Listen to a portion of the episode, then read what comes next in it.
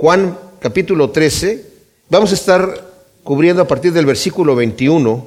No obstante, vamos a retroceder un poco. Aquí estamos ya en el momento en donde el Señor está participando de la cena con sus discípulos, la última cena antes de que Él vaya a ser entregado para ser crucificado. Es un momento donde el Señor está abriendo su corazón de una manera especial.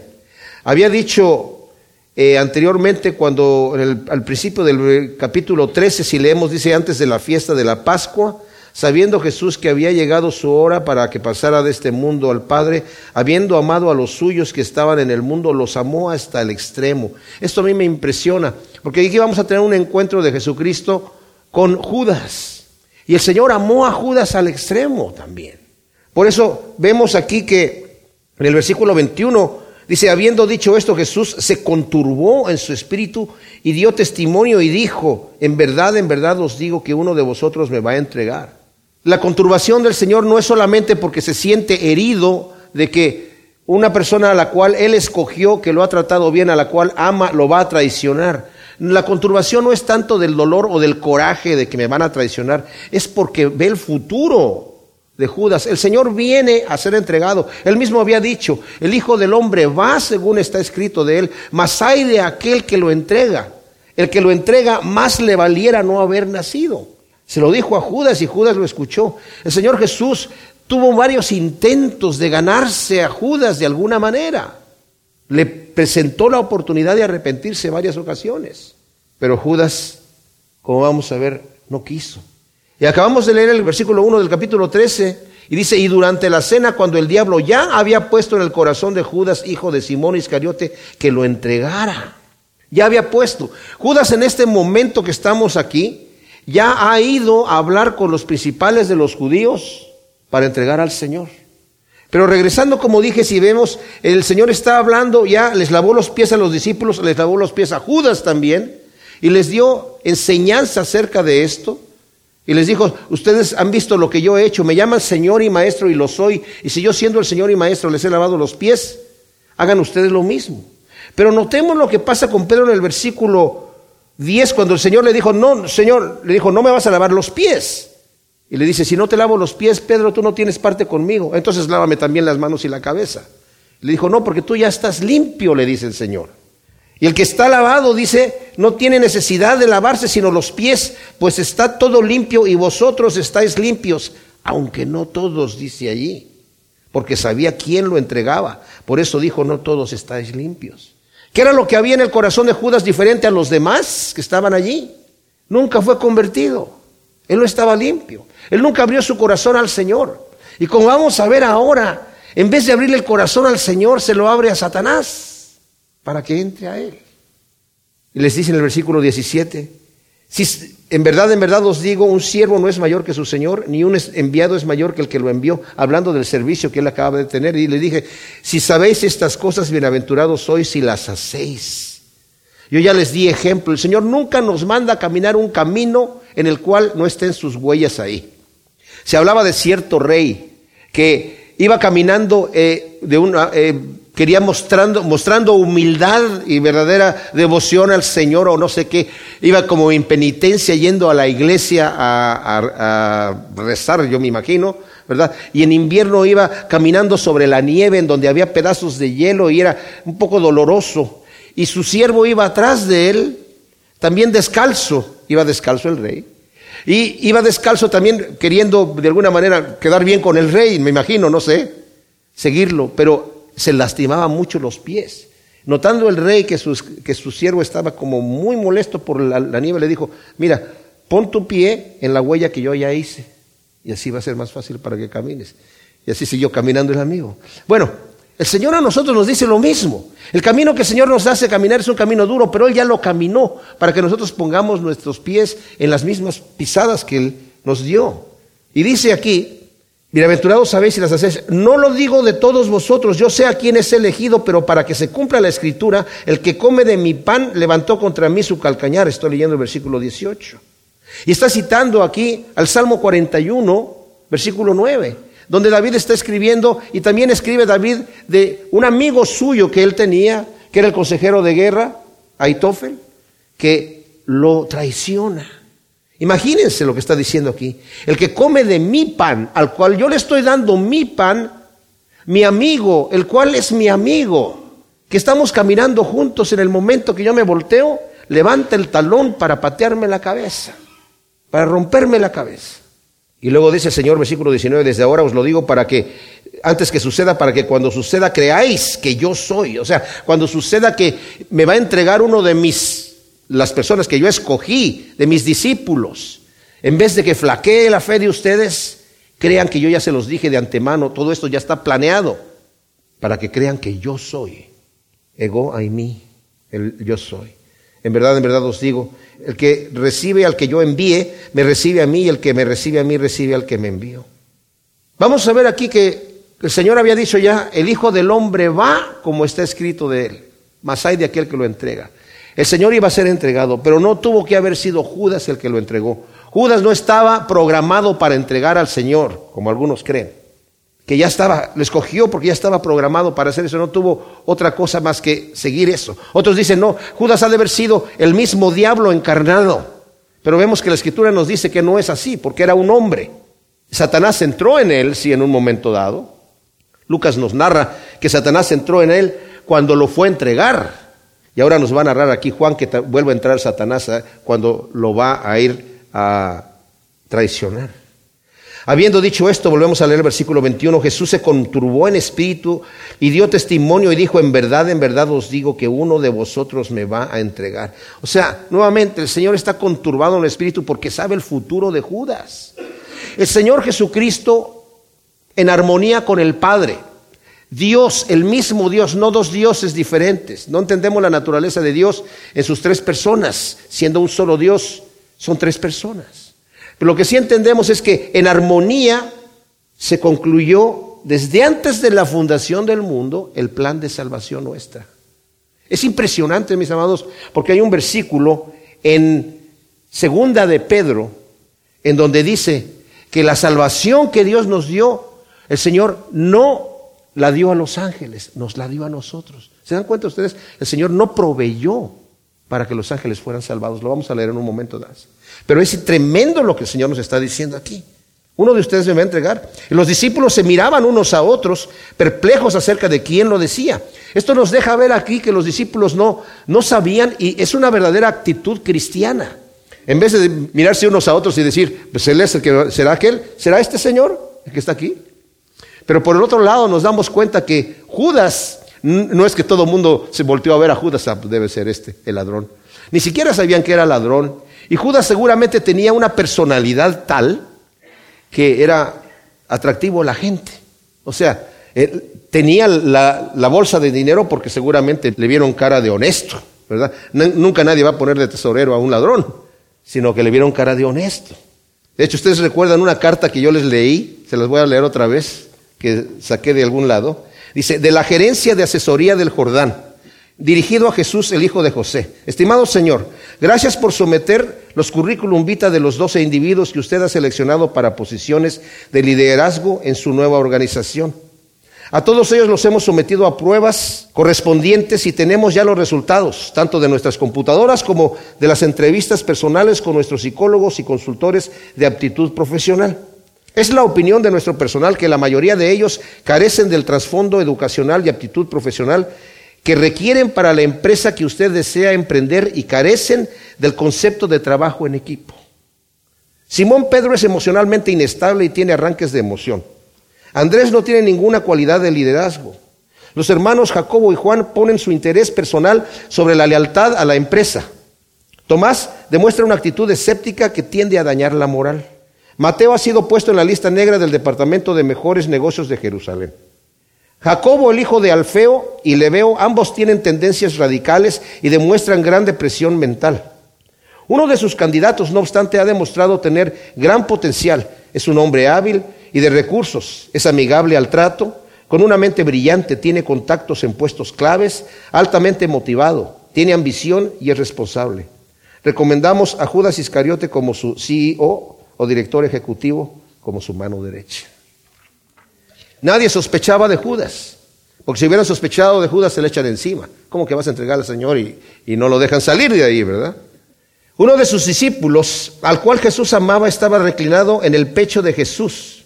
Ahora, entendamos la manera en la que la gente se reclinaba a comer. No es como la mesa que pinta Leonardo da Vinci, ¿verdad? Donde estás todos de un solo lado, sentados comiendo. Eh, no había mesas en aquel entonces de ese tipo. Las mesas estaban bajas y no había sillas. Las sillas no existían. Se reclinaban en colchones o había un tipo de, eh, sillón en donde se eh, reclinaba la persona sobre su codo izquierdo y las personas todas estaban una delante de la otra. Había un puesto principal para el invitado de honor, que normalmente era de tres que había, eran de tres en tres, de tres en tres, era el de en medio.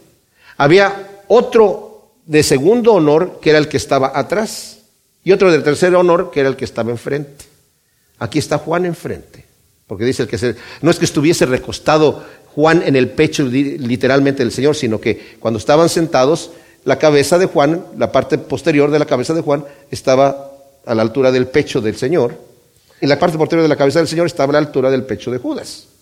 Notemos este detalle porque le está dando a Judas el lugar de honor entre todos los apóstoles. Ellos estaban diciendo, ¿quién será el mayor? ¿Quién será el mayor? Y el Señor es el que dispone, tú siéntate aquí, tú siéntate aquí, tú acá, acá y acá y acá.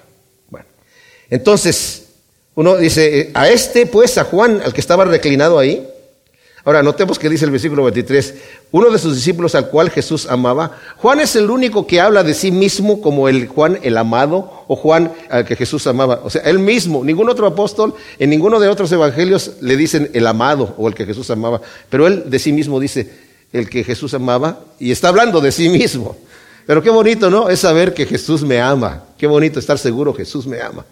Bueno, a este dice, pues, Simón Pedro le, hace señas para que le pregunte de quién lo está diciendo, y dice el versículo 25, entonces él recostándose así sobre el pecho de Jesús, o sea, hace la cabeza hacia atrás, se recuesta sobre él, y le dice, Señor, ¿quién es? Y Jesús le responde, es aquel a quien yo mojaré y le daré el bocado. Y mojando el bocado, lo da a Judas, hijo de Simón Iscariote. Y ahí mismo, tras el bocado, Satanás entró en él por lo que Jesús le dice, lo que vas a hacer, hazlo pronto. Y ninguno de los que estaban reclinados entendió para qué se lo dijo, porque algunos pensaban, puesto que Judas tenía la bolsa, que Jesús le decía, compra de las cosas que son necesarias para la fiesta, o que le diera algo a los pobres. Judas recibe el bocado de honor. Ustedes saben, cuando en esta cultura, cuando, y todavía, ¿eh? todavía, en la cultura oriental, entre los judíos, cuando la persona le da el bocado a alguien, es como darle una posición de honor. Es como si hubiera levantado la copa y hubiera dicho, vamos a brindar por Judas Iscariote. Todos, salud Judas. O sea, no se, no se compara, pero es lo más, lo más cercano a esto. El hecho de que el invitado de honor mojara el pan en una salsa de frutas machacadas con vino, se la daba a la persona, era el bocado de honor. Una distinción. Yo me imagino que Judas ha de haber tomado el bocado y, señores, ya se dieron cuenta a quién le dio el bocado, el Señor. Pero en ese momento entró Satanás en su corazón. Y podemos pensar, ¿cómo puede ser que Satanás entre en el corazón de Judas? Como les digo, en, Lucas 22 entra otra vez ahí Satanás en el corazón de Judas. Nos dice en el versículo primero, se acercaba entonces la fiesta de los ácimos, la llamada Pascua, y los principales sacerdotes y los escribas buscaban cómo hacer que lo mataran porque te temían al pueblo. Entonces Satanás entró en Judas, llamado Iscariote, que era uno de los doce, y él fue y habló con los principales sacerdotes y magistrados de cómo se lo entregaría. Y se alegraron y acordaron darle plata. Y él se comprometió y buscaba ocasión para entregárselo a espaldas de la turba. Sabemos por otros evangelios, como en Mateo y Marcos, que la cantidad fue, nos dice Mateo 26, 15, que fueron 30 piezas de plata. Zacarías, en el capítulo 11 también habla de esta profecía de que lo iban a entregar al Señor eh, por 30 piezas de plata y nos dice en el capítulo 11, versículo 12, y les dije, si os parece bien, dadme mi salario y si no, dejadlo. Y pesaron por mi paga 30 piezas de plata y me dijo Yahvé, échalo al tesoro, valioso precio con que me han apreciado. Y tomé las 30 piezas de plata y las eché en el tesoro de la casa de Yahvé. Wow. Notemos aquí que el Señor está en completo control. O sea, le da el bocado a Judas, Satanás entra en el corazón de Judas. Qué increíble, está ahí el Hijo de Dios altísimo, el creador del universo, y en el mismo cuarto está Satanás.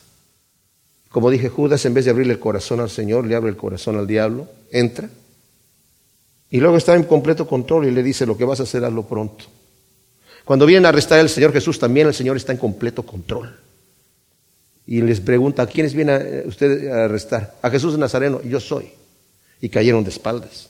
Y se vuelven a levantar y dicen, les digo, ¿a quién vienen a buscar? A Jesús Nazareno. Ya les dije que yo soy. Si me vienen a buscar a mí, dejen ir a estos. Sí, jefe, dijeron los soldados. O sea, el Señor estaba en control de lo que estaba sucediendo ahí. Y dice que es para que se cumpliera la escritura de que de los que me diste no perdí ninguno. Al Señor no le están quitando la vida, Él la está entregando. Pero nuevamente vemos, nadie sospecha de Judas. Pensaron, bueno, el Señor le estará diciendo que vaya a comprar algo que nos falta para la fiesta. Claro, la fiesta era de, una semana del panes sin levadura y había que comprar ciertas cosas especiales para la fiesta o que diese algo a los pobres. Nadie sospechaba tampoco que Judas era un ladrón. Ahora, después del bocado, dice aquí, entró Satanás en su corazón. Dice el versículo 30. Así que habiendo él tomado él el bocado, enseguida salió y era de noche. O sea, el Señor le está dando a Judas la oportunidad de que se arrepienta desde el capítulo 6 aquí de Juan, donde está, empieza a decir, no os escogí yo a todos ustedes y uno de ustedes es diablo. Ahí era como para que empezara a cuestionarse Judas. Yo quiero que pensemos, aquí hay una burla, o lo que hace aquí Judas es una cosa realmente tremenda. Porque después de darle este bocado de honor, todavía su corazón, me imagino que todavía el Señor le estaba dando una última oportunidad para que se retrajera. Sí, ya había quedado con un acuerdo con los, con los principales de los judíos, pero pudo haber roto el acuerdo, pudo haber regresado la plata. Hay algunos eruditos bíblicos que dicen que tal vez Judas ya tenía comprado o más o menos pagado una cierta cantidad de dinero de un terreno que es al que al final terminan comprando para sepultura de los extranjeros.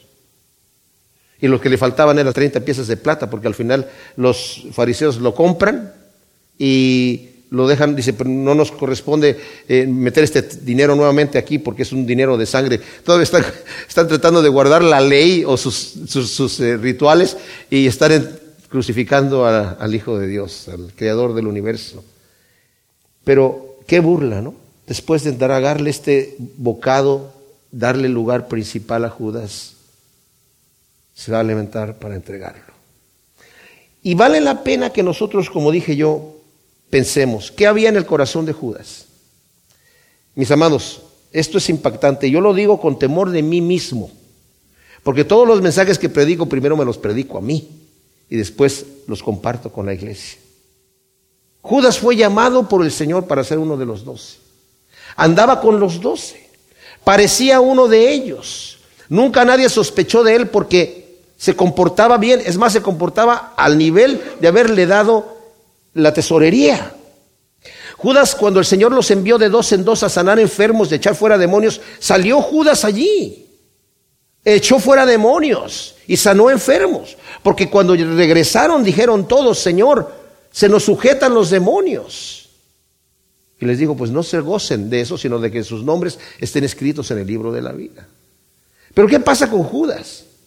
Judas es uno de aquellos que van a decir, Señor, Señor, que no hicimos muchos mil... Bueno, no creo que vaya a llegar a ese punto. Ya Judas ya sabía, ya estaba advertido. Pero muchos van a llegar en aquel día, Señor, Señor, que no hicimos muchos milagros, hicimos muchas cosas en tu nombre. Que no resucitamos muertos, echamos fuera demonios. El Señor no les va a decir cuál resucitar muertos y cuál fuera demonios, no hicieron nada. Fue puro fraude. El Señor no les va a discutir eso. Porque el Señor respalda la fe del individuo.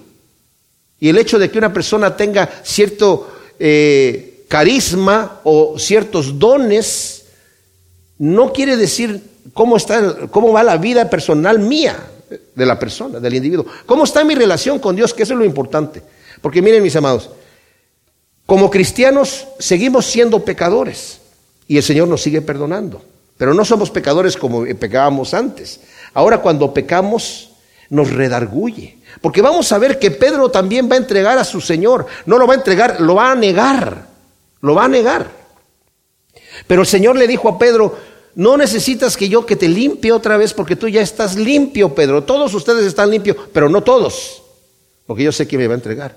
El que me va a entregar nunca abrió su corazón a mí. Aunque salió a hacer la obra del ministerio, nunca abrió su corazón para arrepentirse y para recibir de mí, recibirme como Señor y Salvador. Yo sé que Judas, como muchos de los judíos, todos esperaban que el Mesías iba a llegar a implantar su reinado en ese tiempo e iba a derrocar el imperio romano, un reinado eterno, mundial, universal. ¿Y quién es el tesorero de ese reinado eterno? Judas Iscariote. Pero de repente el Señor lo reprende cuando está hablando acerca de qué desperdicio de perfume cuando lo ungió María, la hermana de Lázaro, en Betania. Y lo reprende y lo avergüenza delante de todos.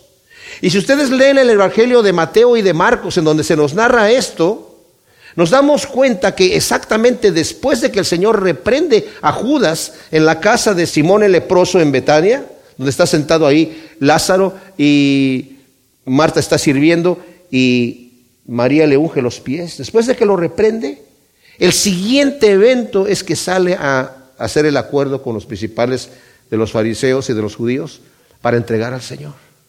O sea, en su coraje de que este hombre no quiere conquistar, está hablando de su muerte, está hablando de estas cosas, en este momento deshace todo Judas. A lo que dije yo al principio que estaba compartiendo, que tenemos que tener cuidado, todos, todos somos candidatos, a menos, mis amados, que hayamos tenido una conversión. ¿Cómo sé yo si he tenido una conversión genuina para el Señor? Tengo que tener un volumen de antes de mi vida y un volumen posterior. Antes yo era así, ahora soy así. Si no tengo un cambio, si no tengo algo que yo pueda ver en mi vida, no que sea perfecto y perfectamente santo, no, pero que yo pueda ver un cambio en mi vida de antes y después, tengo que tener cuidado, que a lo mejor no soy convertido. Por eso dice el apóstol Pablo, analiza tu vida, prueba si estás entre la fe o no. Si eres del Espíritu, vas a pensar en las cosas del Espíritu. Y si eres de la carne, vas a pensar en las cosas de la carne somete tu vida a prueba. Haz un examen al final del día en qué cosas estás pensando, qué cosas son las que te interesan. ¿Te interesa servir al Señor? ¿Te interesa mejorar tu condición espiritual? ¿Te interesa todas estas cosas? Entonces eres, eres escogido.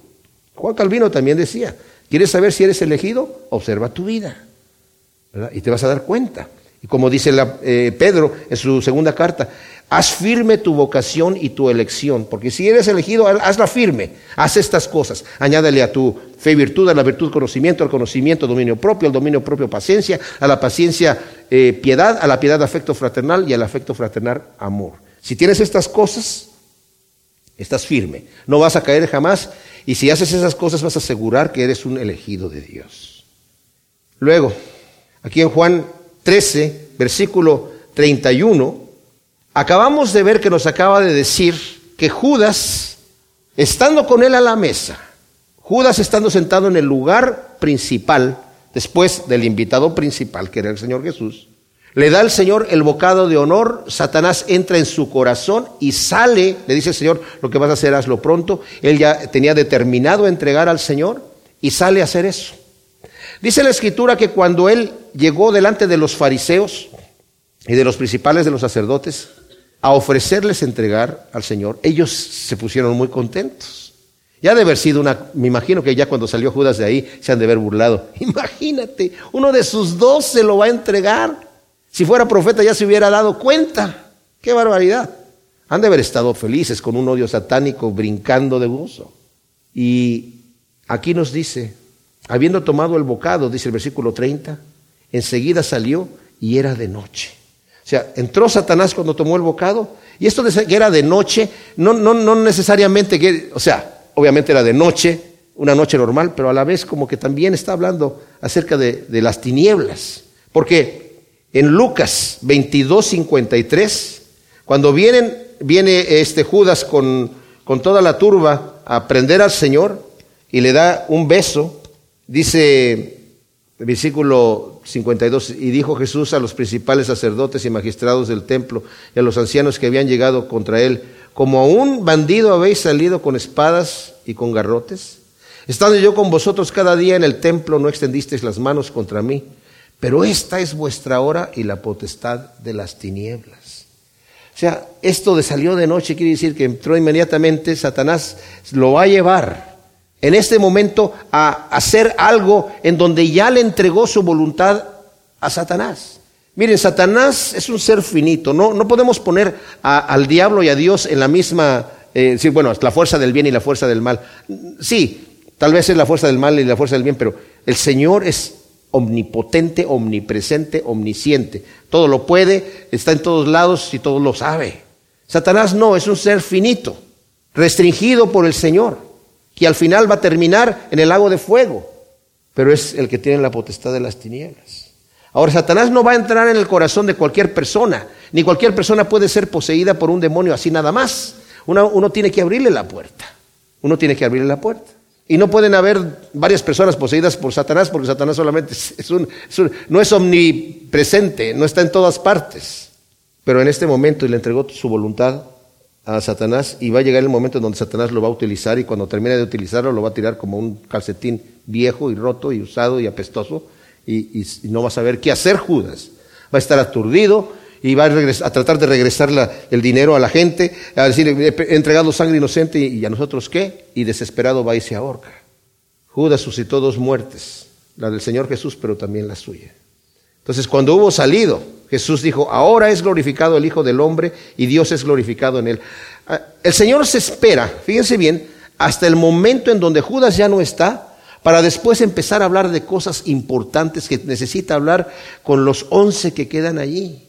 Él ya se va y les va a dar unas instrucciones especiales.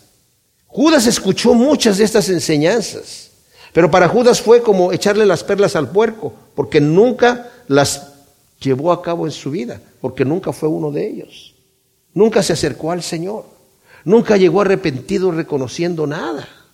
Y aquí está hablando el Señor, ¿de qué está hablando cuando dice, ahora es glorificado el Hijo del Hombre y Dios es glorificado en él y Dios lo glorificará en él y enseguida lo glorificará. Está hablando de su muerte en la cruz. ¿Es glorificado Dios en, su, en la muerte de Jesucristo en la cruz? ¿Es glorificado Jesús en su propia muerte? ¿Es glorificado el Padre? ¿Y son glorificados los dos? Efectivamente. ¿Cómo es glorificado el Hijo en esto? Haciendo la voluntad del Padre. En Mateo 3:17 vemos que cuando está siendo bautizado el Señor por Juan el Bautista, que Juan le dice, no, pues yo, debería de ser bautizado por ti. ¿Cómo te voy a bautizar yo, yo a ti? Tú me deberías bautizar a mí. Le dijo, deja así porque así conviene que sea. Y en el momento que es bautizado el Señor Jesús, viene una voz del cielo que dice, este es mi Hijo amado, en quien tengo complacencia, a él oír. Después, cuando viene el momento de la, eh, la transfiguración en el monte, estando Jesús con Juan Jacobo y Pedro, cuando aparece Moisés y Elías hablando con el Señor Jesús acerca de, su éxodo, de su partida en la cruz, aparece nuevamente la voz del, cielo del Padre que dice, este es mi Hijo amado, en quien yo me complazco, a él oíd. ¿En qué se complace? No solamente en lo que el Señor estaba haciendo aquí en la tierra, antes de ir a la muerte de la cruz, sino también en ir a la muerte en la cruz. O sea, el Hijo ahora va a ser glorificado porque le va a decir, no se haga mi voluntad sino la tuya, Señor. Porque el Señor Jesús en el momento que estaba en Getsemaní fue un momento muy duro y no quería ir a la cruz, pero al final se sometió. Para que sepamos lo duro que fue para el Señor Jesús ir a esa cruz del Calvario. El amor tan grande que nos tiene a nosotros. Y luego Pedro en su segunda carta, en el primer capítulo del versículo 16 al 18, nos habla también, no estamos hablando de fábulas, dice él, sino que nosotros lo vimos por nuestros propios ojos y lo escuchamos con nuestros propios oídos, la voz que vino del, del cielo que dijo, este es mi Hijo amado, en quien yo me complazco, escúchenlo a él. Y también nos dice Pedro, en la primera de Pedro, capítulo 2, del 7 al 10, ahí nos está hablando de otra manera en la que el Señor fue glorificado. Fíjense lo que dice aquí. 2 del 7 a 10 dice, para vosotros pues que creéis, Él es precioso, mas para los incrédulos la piedra que desecharon los edificadores, esta vino a ser piedra angular, piedra de tropiezo y roca de escándalo, porque tropiezan en la palabra siendo desobedientes, para lo cual fueron también destinados. Bueno, y lo que vimos en la segunda de Pedro 2, del 16 al 18 dice, perdón, 1, porque no os hemos dado a conocer el poder de la venida de Jesús el Mesías nuestro Señor siguiendo fábulas artificiosas, sino como testigos oculares de su majestad. Porque cuando recibió de Dios Padre honor y gloria, le fue dirigida desde la majestuosa gloria esta voz que dijo, este es mi Hijo amado en quien tengo complacencia. Y nosotros escuchamos esa voz dirigida desde el cielo estando con Él en el monte santo. El Señor estaba redimiendo a su pueblo también. Ahí es glorificado el Hijo de Dios. Y lo vemos en Isaías 53, Tremendo capítulo 53 de Isaías, y desde el versículo 10 al 12 dice, plugó a Yahvé quebrantarlo y someterlo a padecimiento. O sea, quiso hacerlo. Cuando se haya puesto su vida en sacrificio expiatorio, verá a su descendencia. Vivirá por días sin fin y la voluntad de Yahvé triunfará en su mano. Gracias a la aflicción de su alma verá la luz y quedará satisfecho. Por su conocimiento mi siervo el justo justificará a muchos y cargará con los pecados de ellos. Por tanto yo le daré parte con los grandes y con los fuertes repartirá despojos, por cuanto derramó su vida hasta la muerte y fue contado entre los pecadores, habiendo cargado el pecado de multitudes y orando por los transgresores. Ahí es glorificado el Hijo también. Ahora, el Padre es glorificado en el Hijo en sabiduría. El plan perfecto de la salvación es tremendo. Cómo Dios lo organizó desde el principio y por su amor. Es glorificado en su amor. Juan 3:16 dice, de tal manera amó Dios al mundo que dio a su Hijo amado, para que todo aquel que en Él cree no se pierda, mas tenga vida eterna. Y lo que les decía de cómo el Señor nos amó y hizo esa excepción a nosotros para que tuvo esa compasión, está en Hebreos capítulo 2, versículo 14, dice, así que por cuanto los hijos fueron consubstanciales con sangre y carne, de igual manera él también, hablando de Cristo, participó de estas para destruir por medio de la muerte al que tenía el imperio de la muerte, esto es al diablo, y librar a todos aquellos que por temor a la muerte están sujetos a vivir en esclavitud, porque ciertamente no viene en ayuda de los ángeles, sino que viene en ayuda de la descendencia de Abraham. Wow. Señor no viene a ayudar a los ángeles. Los ángeles que pecaron están condenados. Los hombres que pecaron tienen un Salvador. Los ángeles no tienen Salvador. Qué privilegio realmente es que el Señor nos haya hecho hombres para darnos la gloria de salvarnos, de arrepentirnos, darnos la oportunidad de arrepentirnos. Por lo cual convenía que en todo fuera semejante Cristo a sus hermanos para que les fuera un sumo sacerdote misericordioso y fiel en lo que a Dios se refiere, para expiar los pecados del pueblo. Pues por lo mismo que Él ha padecido siendo tentado, puede socorrer a los que son tentados. Ahí es glorificado el Padre en el Hijo, en su justicia. Jesús paga el precio completo de nuestra salvación en una forma vicaria. Él toma nuestro lugar. Como explicaba yo el jueves cuando estudiaba el Salmo, la gente que no conoce a Dios se burla del sacrificio vicario de Cristo. Dicen, en ninguna corte en el mundo una persona puede morir por otra. No, no puede morir por otra, pero sí puede pagar la fianza.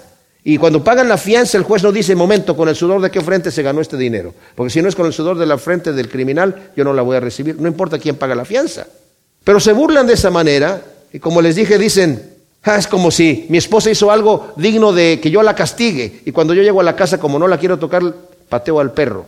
Y de esa manera se burlan del sacrificio vicario de Cristo.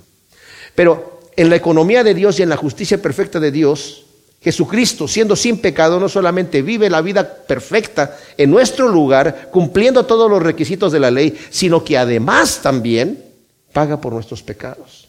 Y de esa manera tiene misericordia, porque la justicia y la misericordia, como dijimos el jueves, se contradicen. La justicia dice hay que pagarle con castigo al que hizo mal. La paga del pecado es muerte, señores, y todo mundo ha pecado, merecen morir, están destituidos de la gloria de Dios. ¿Cómo es posible entonces que ahora tengamos herencia con el Señor? Eso es injusto. Es injusto si no hay quien pague por esa deuda, pero Cristo pagó la deuda por nosotros. De esa manera la justicia de Dios viene a hacerse en nosotros. Dice aquí, segunda de Corintios 5, 21, al que no conoció pecado, por nosotros lo hizo pecado para que nosotros llegáramos a ser justicia de Dios en él. Nosotros no somos justos, pero llegamos a ser justicia porque Él toma nuestro lugar y nos cede el suyo. Y es algo que nosotros no lo entendemos en nuestra lógica, pero en la lógica de Dios y en la justicia de Dios, sí. Y por eso es glorificado el Padre en el Hijo, porque el Hijo hace todo esto y también en su poder es glorificado, sosteniendo a su Hijo en esta situación, con poder para que él fuese capaz de pasar todo lo que hizo. Y eso está en Isaías 42, en el versículo 1 al 7 dice así, he aquí mi siervo a quien yo sostengo mi escogido a quien en quien se complace mi alma, he puesto mi espíritu sobre él y él traerá la justicia a las naciones. No voceará ni alzará su voz, ni la hará oír por las calles, no quebrantará la caña cascada, ni apagará el pábilo que humea. Hará que la justicia actúe conforme a la verdad. No vacilará ni desfallecerá hasta que haya establecido la justicia en la tierra y en su enseñanza esperarán las costas.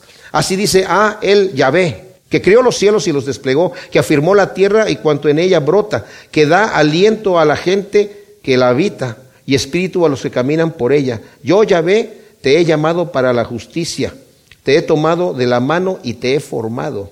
Te pondré por alianza del pueblo y por luz de los gentiles para que abras los ojos de los ciegos y saques de la cárcel a los presos y de las casas de prisión a los que moran en tinieblas.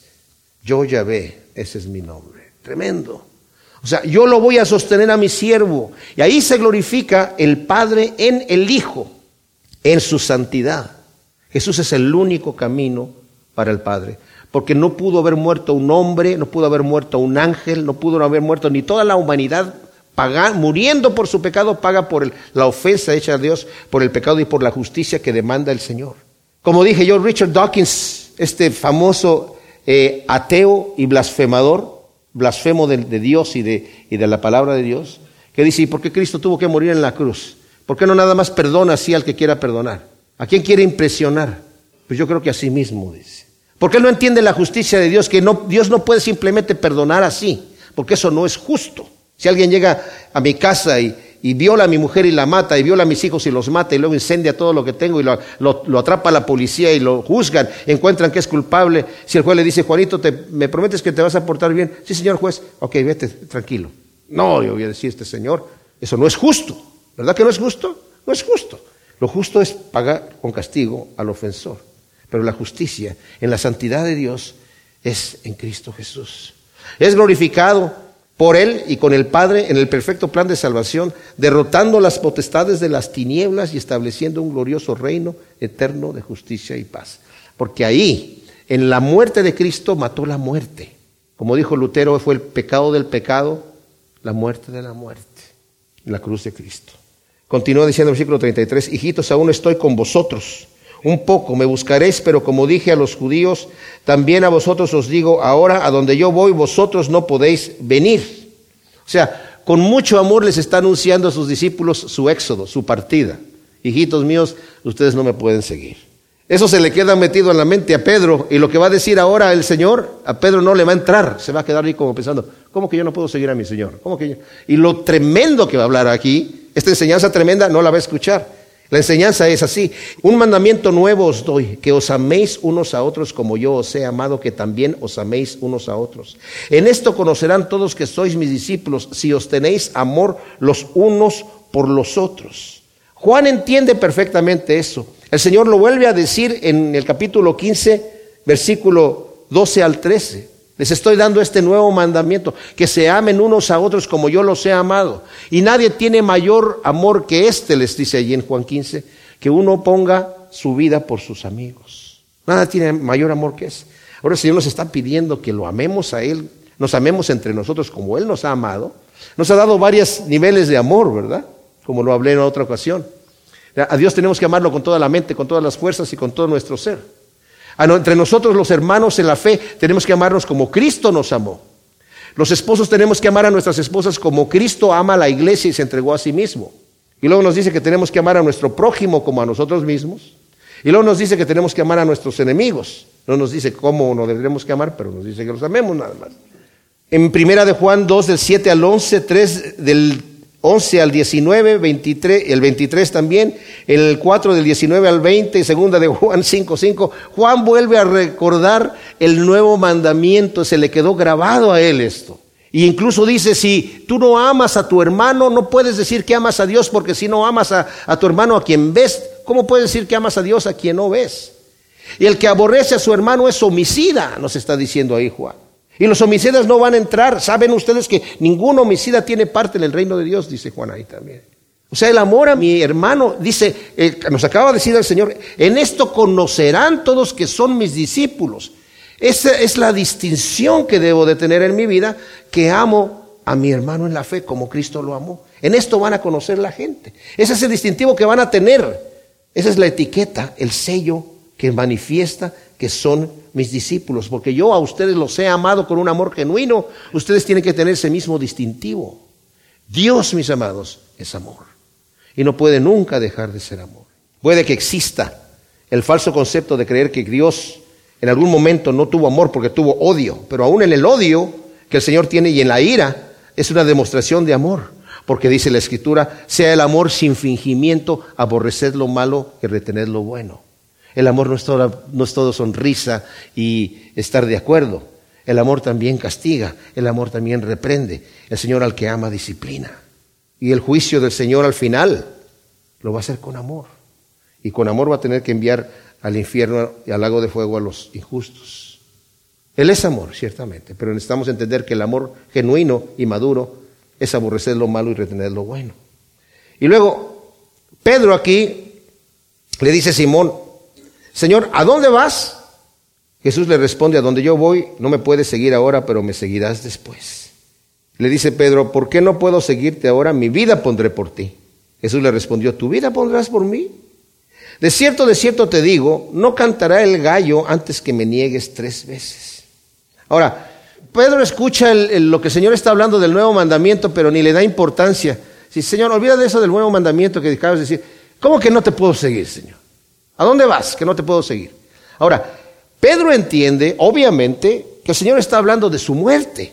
Antes, cuando había dicho a los judíos, yo voy a ir y a donde yo voy nadie me va a poder seguir, algunos decían, ¿qué? ¿Se va a suicidar?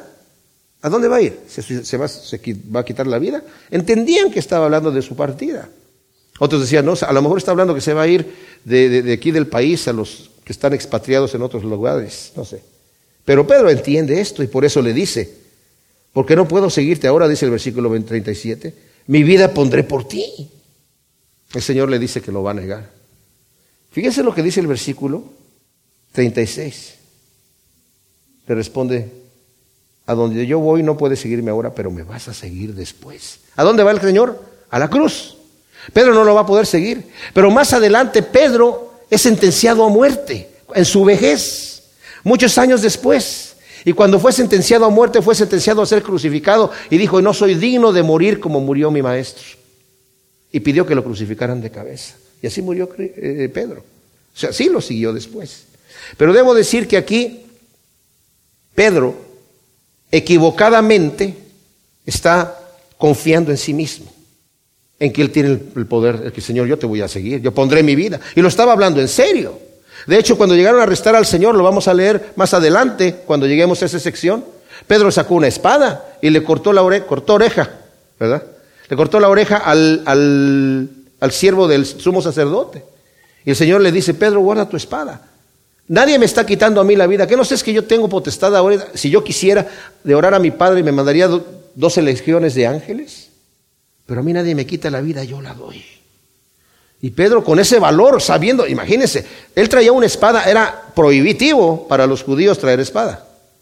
Pero traía espada porque el Señor les dijo, este, ¿se acuerdan que les dije, dice Lucas, que no llevaran túnica cuando los envíe de dos en dos, que no llevaran dos túnicas? Bueno, ahora el que tenga dos túnicas, véndala y cómprese una espada. Pero dice, para que se cumpla la escritura que fue contado entre los inicuos. O sea, traer espada era ilegal, vamos a como, como ilegales ahí, ¿verdad? Pero, pero el detalle es que él Sabiendo que pudo haber sido arrestado y condenado a muerte, Pedro saca la espada. Pero como vamos a ver más adelante, cuando ya está allí en la casa del sumo sacerdote y entra a calentarse en el fuego, está en otra situación que él no conoce. Y el Señor le está diciendo aquí, Pedro, yo te digo una cosa, tú estás muy valiente en este momento porque no sabes tu situación.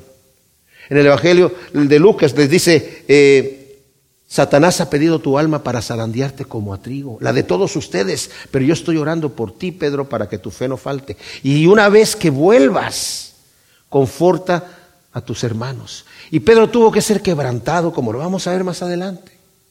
Porque solamente quebrantado así era capaz de también consolar con la misma consolación con la que fue consolado. Pero Pedro en su emoción de querer seguir al Señor en este momento, no escuche este importante mandamiento del Señor de decirle, un nuevo mandamiento os doy, que es importante. Ámense unos a otros como yo los he amado.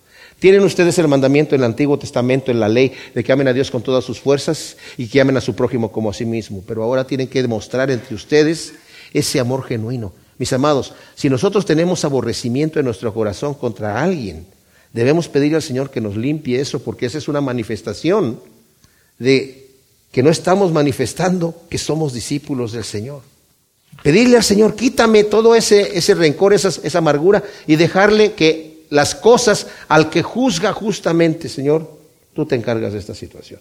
Y nosotros nos limpiamos, nos limpiamos de esa amargura, nos limpiamos de ese rencor y continuamos con la labor que el Señor nos ha encomendado y creciendo de gloria en gloria. Gracias, Padre, te damos por tu palabra. Ciertamente, Señor, este nuevo mandamiento queremos cumplirlo al 100% de nuestra vida, Señor, y honrarte que la gente sepa que somos tus discípulos, Señor. Quita toda cosa que está en nuestra vida que impida ese crecimiento, Señor. Y ayúdanos a amar como tú amas, Señor. Ayúdanos, Señor, a vivir unas vidas rectas que te agraden a ti en todo, Señor. Ayúdanos a humillarnos, Señor, para ser exaltados por tu brazo, Señor. Gracias por tu palabra. Siémbrala en buen terreno, Señor para que produzca sus frutos ciento por uno en el nombre de Cristo Jesús. Amén.